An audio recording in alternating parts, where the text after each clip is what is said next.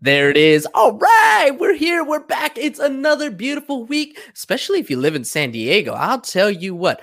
But today's guest is going to be a lot of fun. We're going to talk about communication and boundaries and how this all applies. Obviously, too obvious, right? We're going to get into it. It's going to be a lot of fun. Hang tight. Practicing Polyamory, real-life perspectives from the imperfect people of polyamory. The mission of the Practicing Polyamory podcast is to provide a platform for all of the real-life, flawed humans that practice polyamory so that we might all learn from one another and grow as a community. Enjoy the show. All right, here we go. Welcome, welcome, welcome, everybody, to the show. Before we jump in, I just want to quickly thank everyone again who subscribed on YouTube. I really appreciate every single one of you. Where you can now, we can find it on youtube.com/practicingpoly. Hooray! We're everywhere on social at Practicing Polyamory, Facebook, Twitter, Instagram, Twitch, wherever it is that you can think of us. That's probably where we are, Practicing Polyamory everywhere. And if you are listening right now on iTunes, Spotify, Stitcher, or wherever, whatever other podcast app, would really love if you could go subscribe and leave a review wherever it is that you download the pod. All right. And secondly, I always want to remind everybody, if you are listening to this podcast, you are a welcome guest to be on this show. If you're actively polyamorous, polyam curious, or a professional serving the polyamorous community, I want to hear your story. If you are disabled, BIPOC, pan, bi, demi, gay, straight, sex worker, kinkster, queer, lesbian, trans, NB, arrow, ace, whatever. We want to hear your story. The more stories we hear, the more the world learns about us, the more representation we have, and the better we can serve our community. All right, that is my spiel. Ladies and gentlemen, let's get on with the show. Our guest today is a master certified life coach who chose to be a coach because she believes it fills a necessary gap between self-sufficiency and needing therapy. She's constantly inspired by her clients' courage and commitment, understanding that sometimes just showing up at her office is an act of courage. Her work is her passion. Helping clients and seeing transformations is one of the most fulfilling parts of her life. She's been an ally to the polyam and LGBTQ community for years and provides a respectful, affirming, validating space to offer solution-focused coaching that keeps maximizing your potential to grow. Now, all relationships exist on a foundation of communication and boundaries. Many relationships problems occur because or are amplified by poor communication and unclear boundaries. So whether you come as an individual, a couple, or as part of a polycule, you can work together to create strong, positive communication, set meaningful boundaries in any relationship. Joining us today from Life Coach Round Rock out of Round Rock, Texas. Welcome to the show, Angela Hay.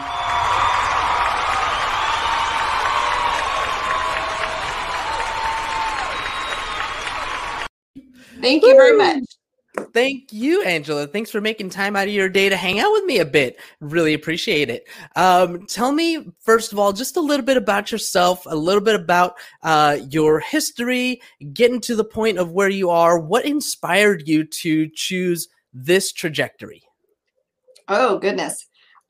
So as you just so clearly outlined, I'm a master certified life coach and a licensed marriage and family therapist.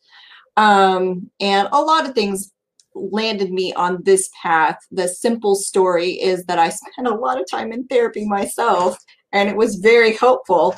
And I realized that my experiences of life were something that inspired me to want to help other people to find the peace and life happiness that I found along my own journey. And wanting to be a part of that for other people. And if you ever talk to any life coaches and therapists, the really common thing that they will all say is we're the kind of person that people like to talk to across the board. So like, it's just one of those base things. Like if people are going to talk to you about their stuff anyways, what you really want is to know what to do about that. Yes. Oh my God. Yes. I find the same thing if people do want to talk to me about things, I feel like I'm not a great advice giver. So like that would be my problem. If I was ever going to do something like what you do, I would want to learn like what to do. You'd want the training. What do you do with all that stuff that they just told you? Yeah. Exactly. So how long is that process and what all did you have to go through to get to where you are now? Well, it all sort of depends on what you're doing, because my goal was to eventually have a license, a counseling license. There's like a lot of hoops is how I like to call it. You have to jump through. So you need a bachelor's degree of some sort. I got mine in psychology. And then you need a master's degree. I got mine in marriage family therapy, but there are other options. For life coaching, it's a similar trajectory in terms of like you're working with people and creating a life that they're happy with. You're just kind of working in a different platform. So with life coaching, you're looking more at like life skills and having a neutral. I think the biggest thing life coaching does is provide somebody a bouncing board who's not invested in what choices you're making in your life. Our friends and our family love us, and they have thoughts and opinions about what's best for us that may not match our own, which sometimes makes those difficult places to kind of take that energy. And life coaching kind of steps into that space because we're not a part of your life. And so we don't really care what choices you ultimately make. Right. So that gives you a unique position to be able to give information or provide amplification on skill sets so that people can go into their life and really thrive. Got it. And, you know, talking about becoming a life coach, and you said that there's a gap between self-sufficiency and therapy, and you need a kind of a life coach to help fill that gap. My question is, what is the difference between a life coach and a therapist? Like, how do I? That's a really good question. That's a really good question that a lot of people ask. And I think it's a really important question, because they overlap a little bit. There is a fuzzy line between them. In the same way, there's a fuzzy line between going to a trusted friend and going to a life coach. There's a fuzzy line between those two. What makes something definitively on one side versus the other is whether or not there are mental health components that are happening. So a person who has depression can also have communication challenges, right? So if they're coming and their goal is to work on their depression, that's a mental health goal, even if there are also communication challenges happening. Got it. If the goal is to work on their communication challenges, that's a life coaching goal. That's something you can work on in life coaching. If the depression is complicating that and you can't talk about the one without the other, that tips it all the way into therapy, if that sort of makes sense. Yeah. Yeah, it absolutely does. A perfectly healthy person who is functioning in most domains in their life, who just has some challenges, might find life coaching to be a perfect fit in them kind of overcoming whatever those are. If there's mental health components, you need someone who has that additional training, and it's a lot. I mean, a master's degree requires you to do a lot of training, a lot of work. And part of that is because a person who is struggling with some mental health concerns is more vulnerable.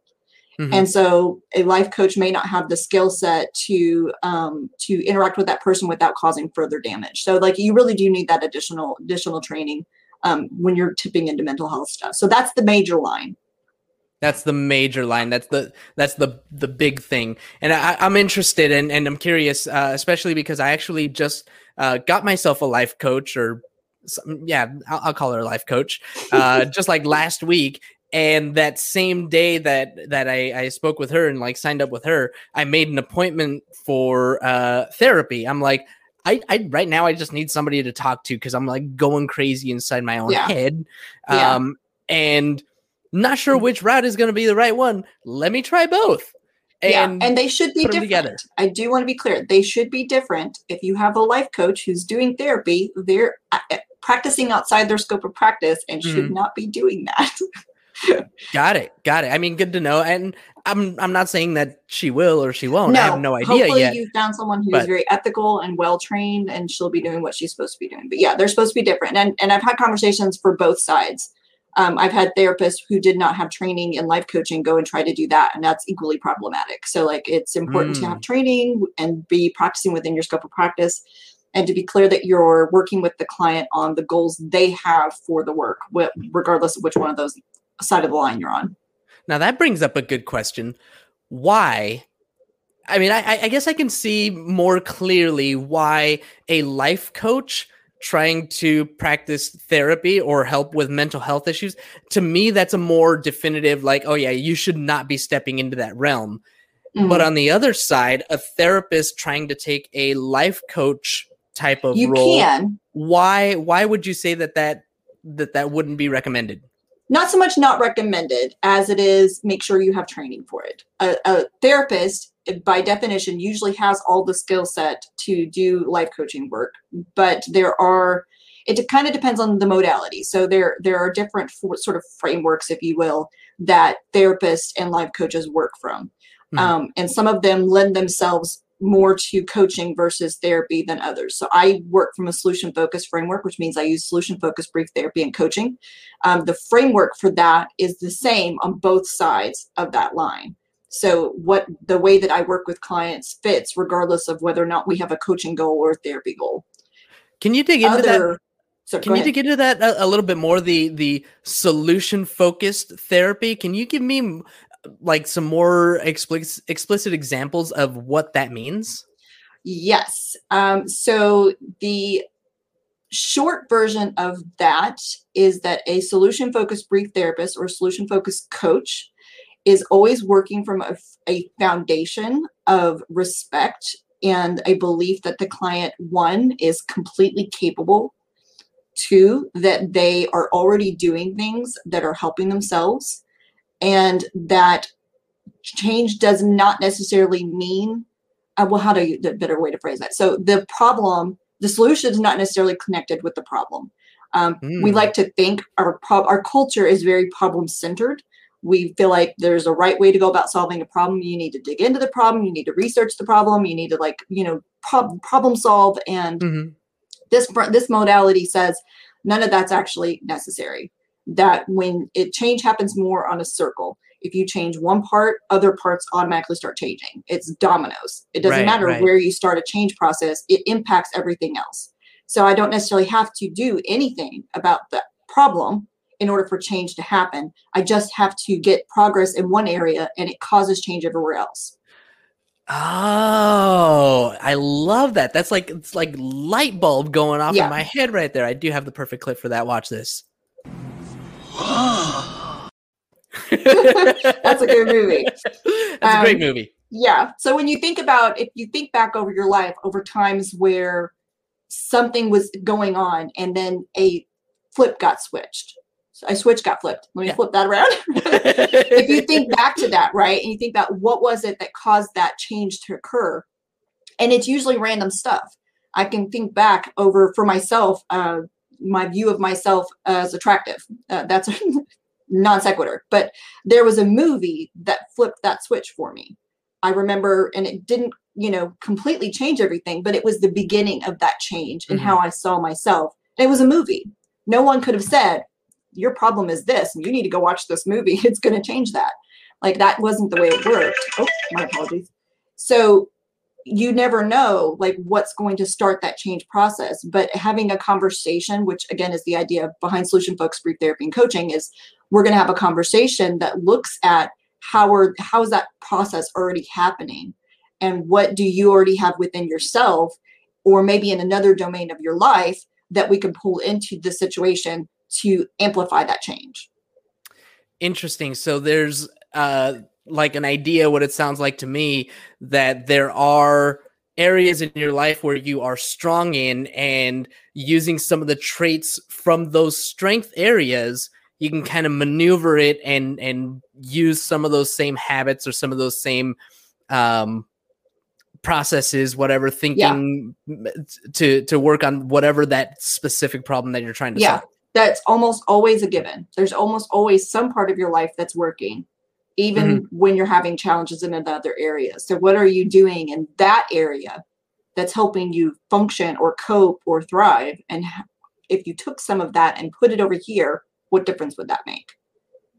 Nice. Very cool. Very cool. All right. So getting into the big two things that we started talking about, communication and boundaries. Now, obviously, especially in our polyam relationships, polycules, all this good stuff, like this is huge. This is everything that we talk about. It's the big three, right? Communication, communication, communication. That's all we talk about. And I think, a lot of people, when we get into our polyamorous relationships, when we start opening up and start learning, we do all kinds of research. We read a bunch of books. We listen to a bunch of podcasts, and, you know, we keep hearing that over and over and over and over again.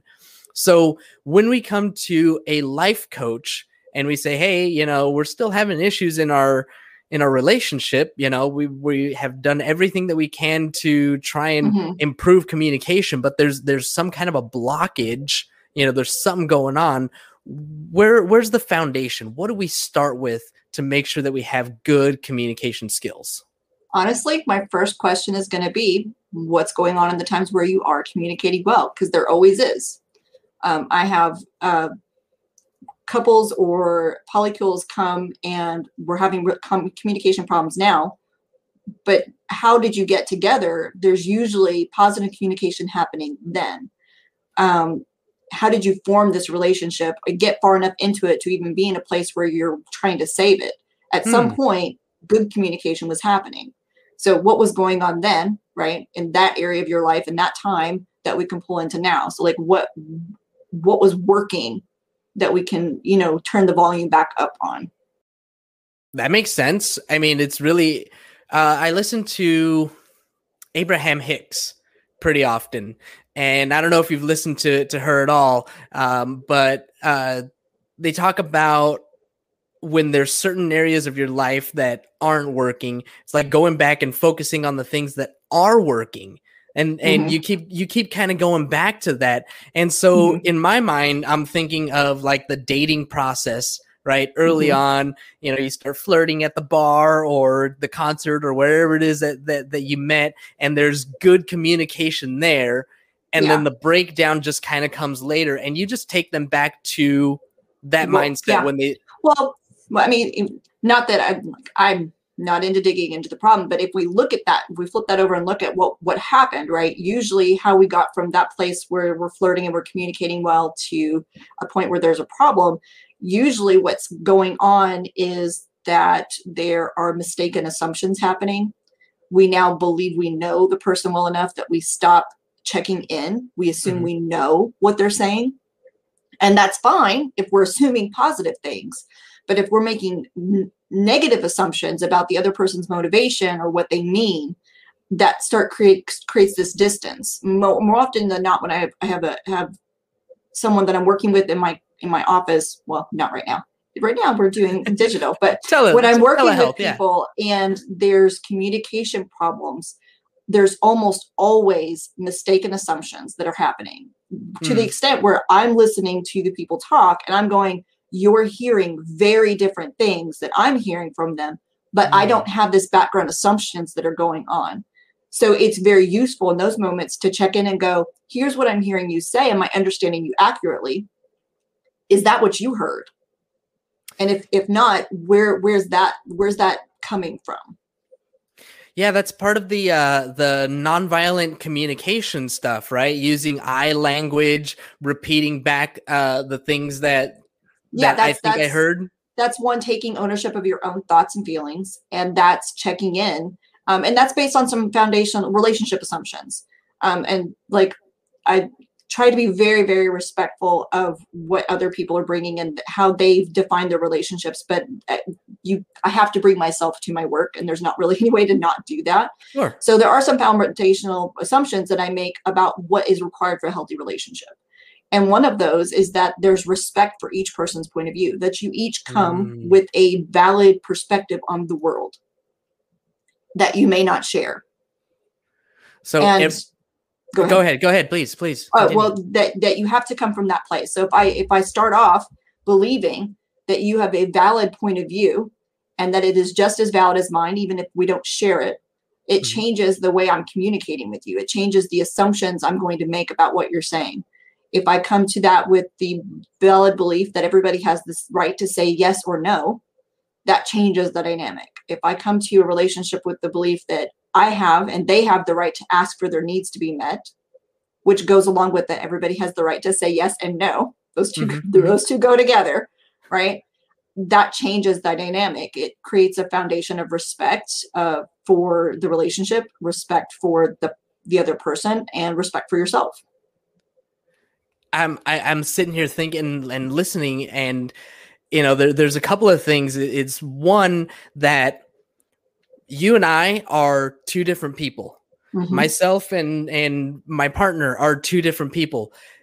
We can all look at the same thing. We can all look at this bell, right? Or whatever, a movie, a quote, and mm-hmm. take something different away from it. We can all look at a situation, and we each have our viewpoint, and each of our viewpoints are influenced by our past experiences, by Absolutely. Our future expectations, Absolutely. By our current mental status, like all these different things. Our past experiences with other people, mm-hmm. as well as our past experiences with the person we're with, right? So my interpretation of the words that you're saying, which we always do, right? So the idea that you're not going to make assumptions is impossible.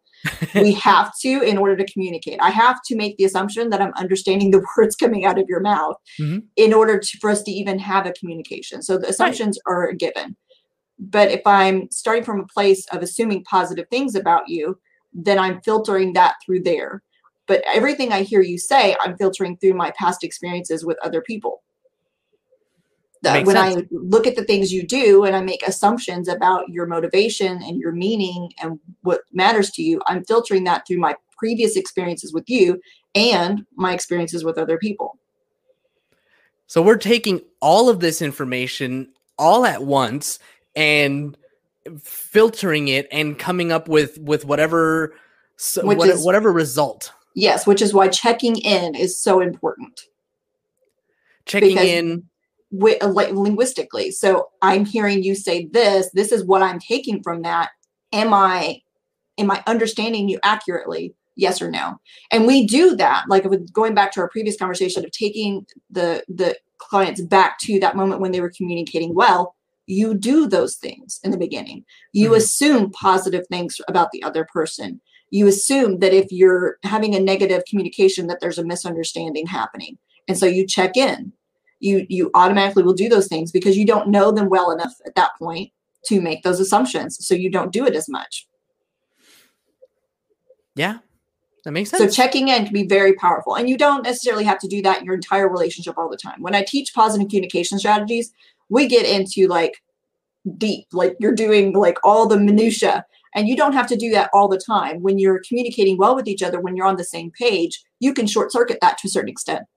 My best friend and I, when we're talking to each other, we say parts of sentences and we get each other and we're on the same page. And we jump around a lot. It drives my husband crazy. He's like, I don't even know what you guys are talking about. Cause she's saying this and I jump over here and he's like, what are you even doing? I'm like, she gets it. She knows exactly what I'm talking about. Yep, right. Yep. So that goes well. But then when it breaks down, it breaks down. So we had, arranged plans at one point and we both thought we knew what the other person's intent was and we arrived at different locations. So checking in. That check-in would have been good right then. The check-in would have been good. That this is what I understand we're doing. So and knowing where in your relationship a check-in is appropriate. So she and I can go off on separate parts about this, but when we're planning something, we have to check in with each other. Otherwise, we make erroneous assumptions about some of the pieces of it. Oops. For instance, who's picking up who, right? That was where that one happened. So checking in is super, super important. I love that. Yeah. I mean, it absolutely is. And not just checking in with our partners, but now bouncing to boundaries, checking in with ourselves. And this is something that, I talked about a little bit last week. It came up last week. When it comes to boundaries, my partner has her list written out. She has a bunch of stuff, written down. She knows exactly, what her boundaries are. Me, I know one, right? And it's because of something that happened pretty recently, where, I just know that if there's infidelity in any way, shape, or form, I'm not about it. I'm out. Don't even, that's a boundary. Right. So that's one that I can think of off the top of my head. That takes us right into the whole flow of our conversation though. Number one, sure. How would you define an infidelity? Oh, you're actually asking me?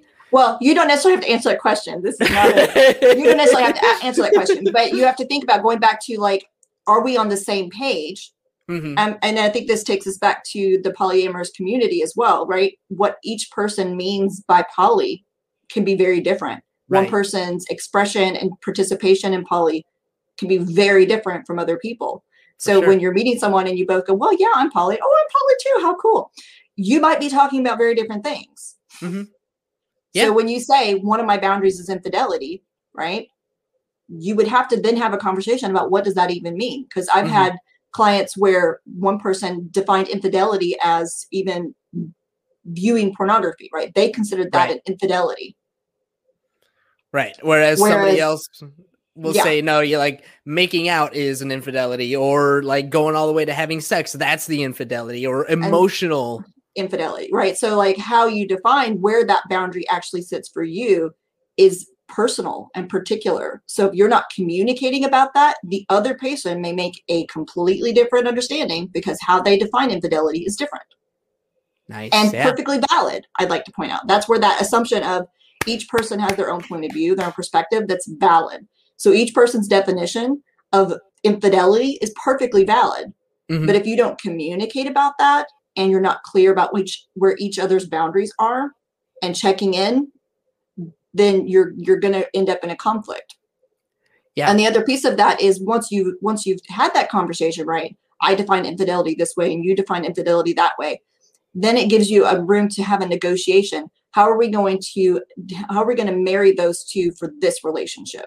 How does that relate to how we're setting boundaries? If I'm defining infidelity as, you know, an emotional infidelity, like if you go even over that, that's an infidelity for me, right? Mm-hmm. Then even if you only define infidelity as physical interactions, right? Then we have to discuss, well, how are we going to clarify that boundary? And then you get to choose, right? Whether or not you're going to honor your partner's boundary or if you're going to let the relationship go because it's a deal breaker for you. Wow. That gets really deep, really fast. Yeah. It really is. It's if I how did you say? You said, if I view infidelity as emotional cheating, right? So having like an emotional connection, but you view infidelity as just having sex with somebody else.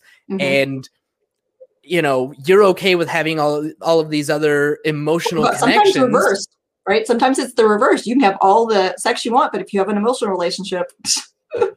Right, exactly. But either way, there's a coming together. There's like some kind of either a compromise that needs to happen, or one of those people needs to say, no, this isn't for me.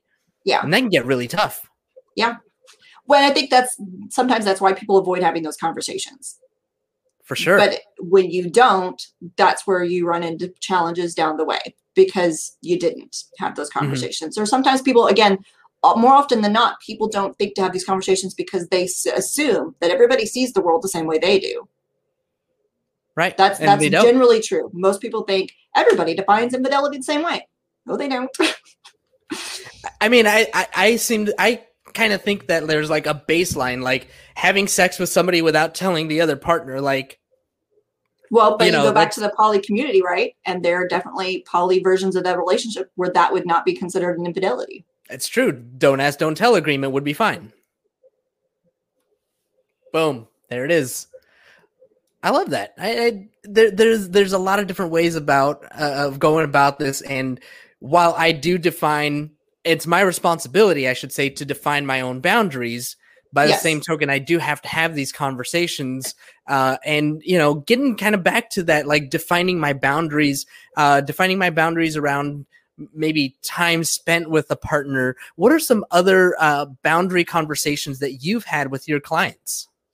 And I want to like express that boundaries isn't just about defining what isn't, it's defining what is. Okay.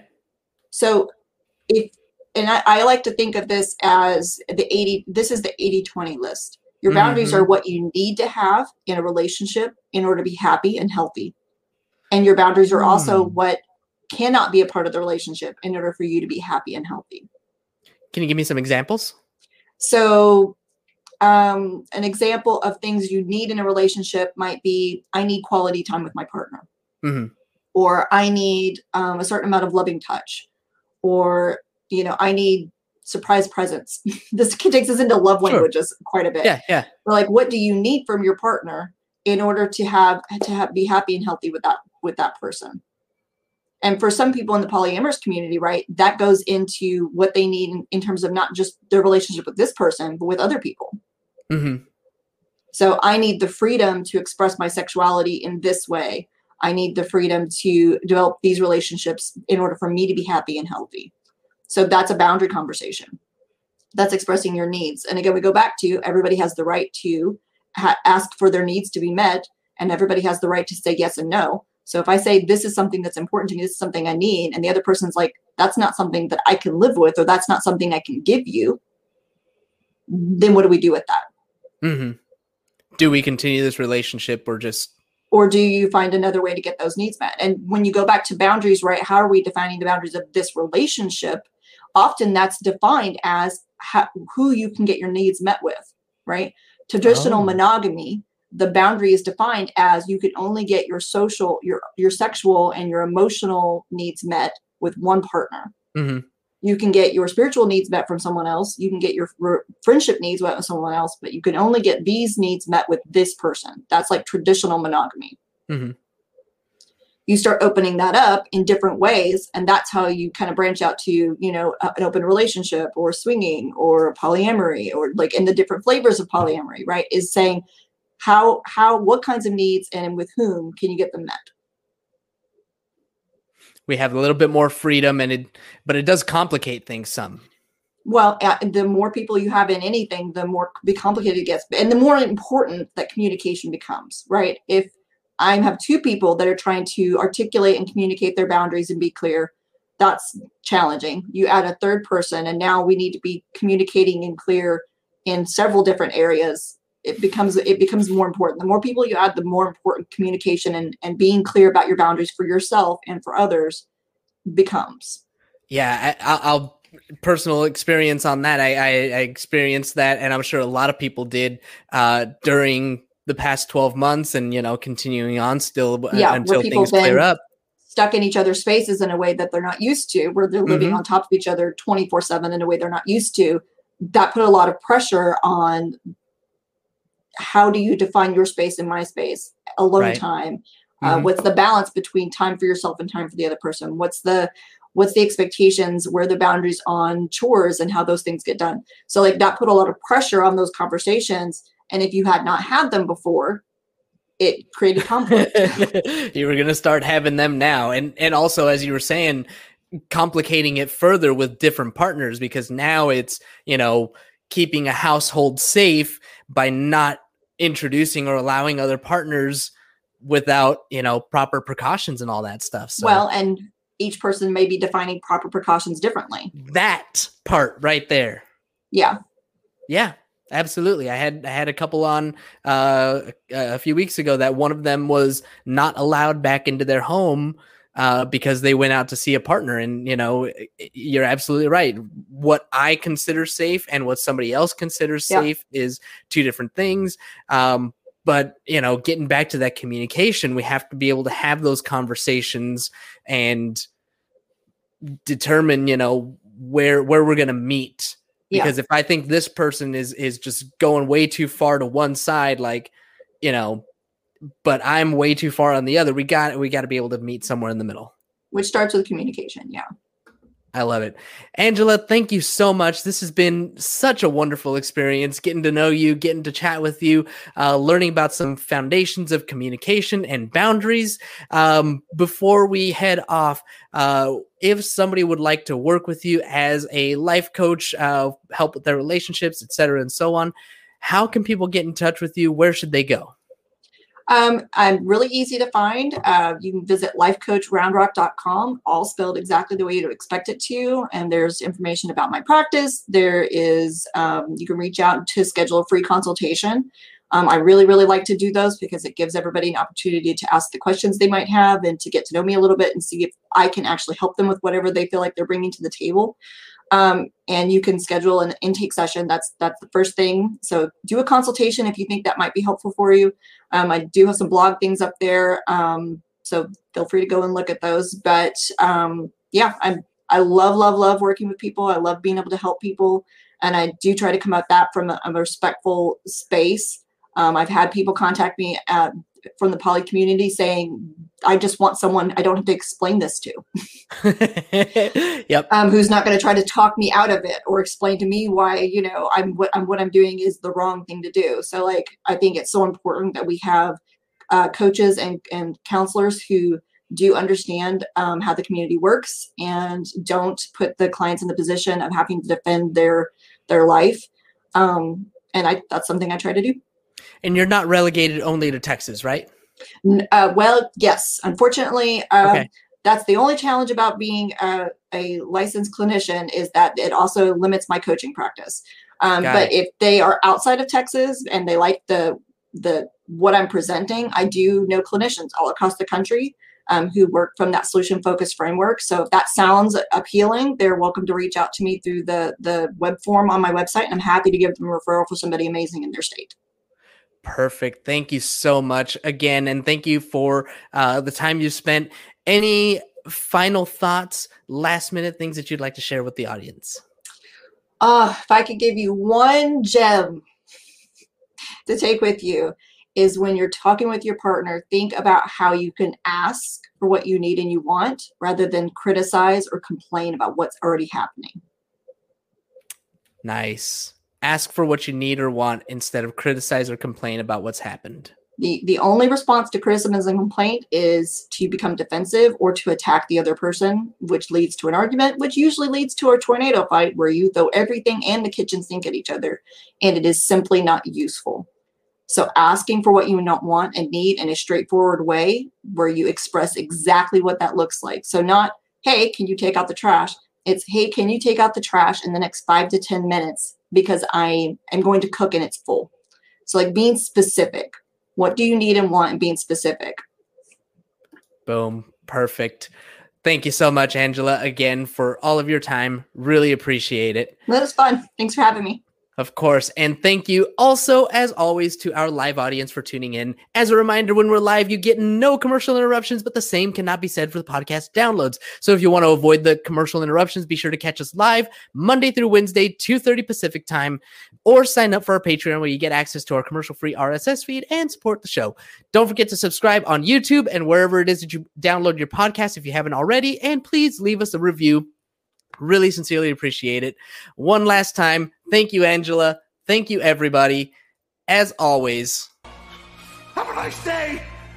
Thank you for tuning in to the Practicing Polyamory podcast. Would you or someone in your polycule like to be a guest? Sign up at practicingpolyamory.com and join the conversation. Please support us by subscribing, liking, and following us on social media at Practicing Polya by clicking any of the affiliate links on our website or by subscribing at patreon.com.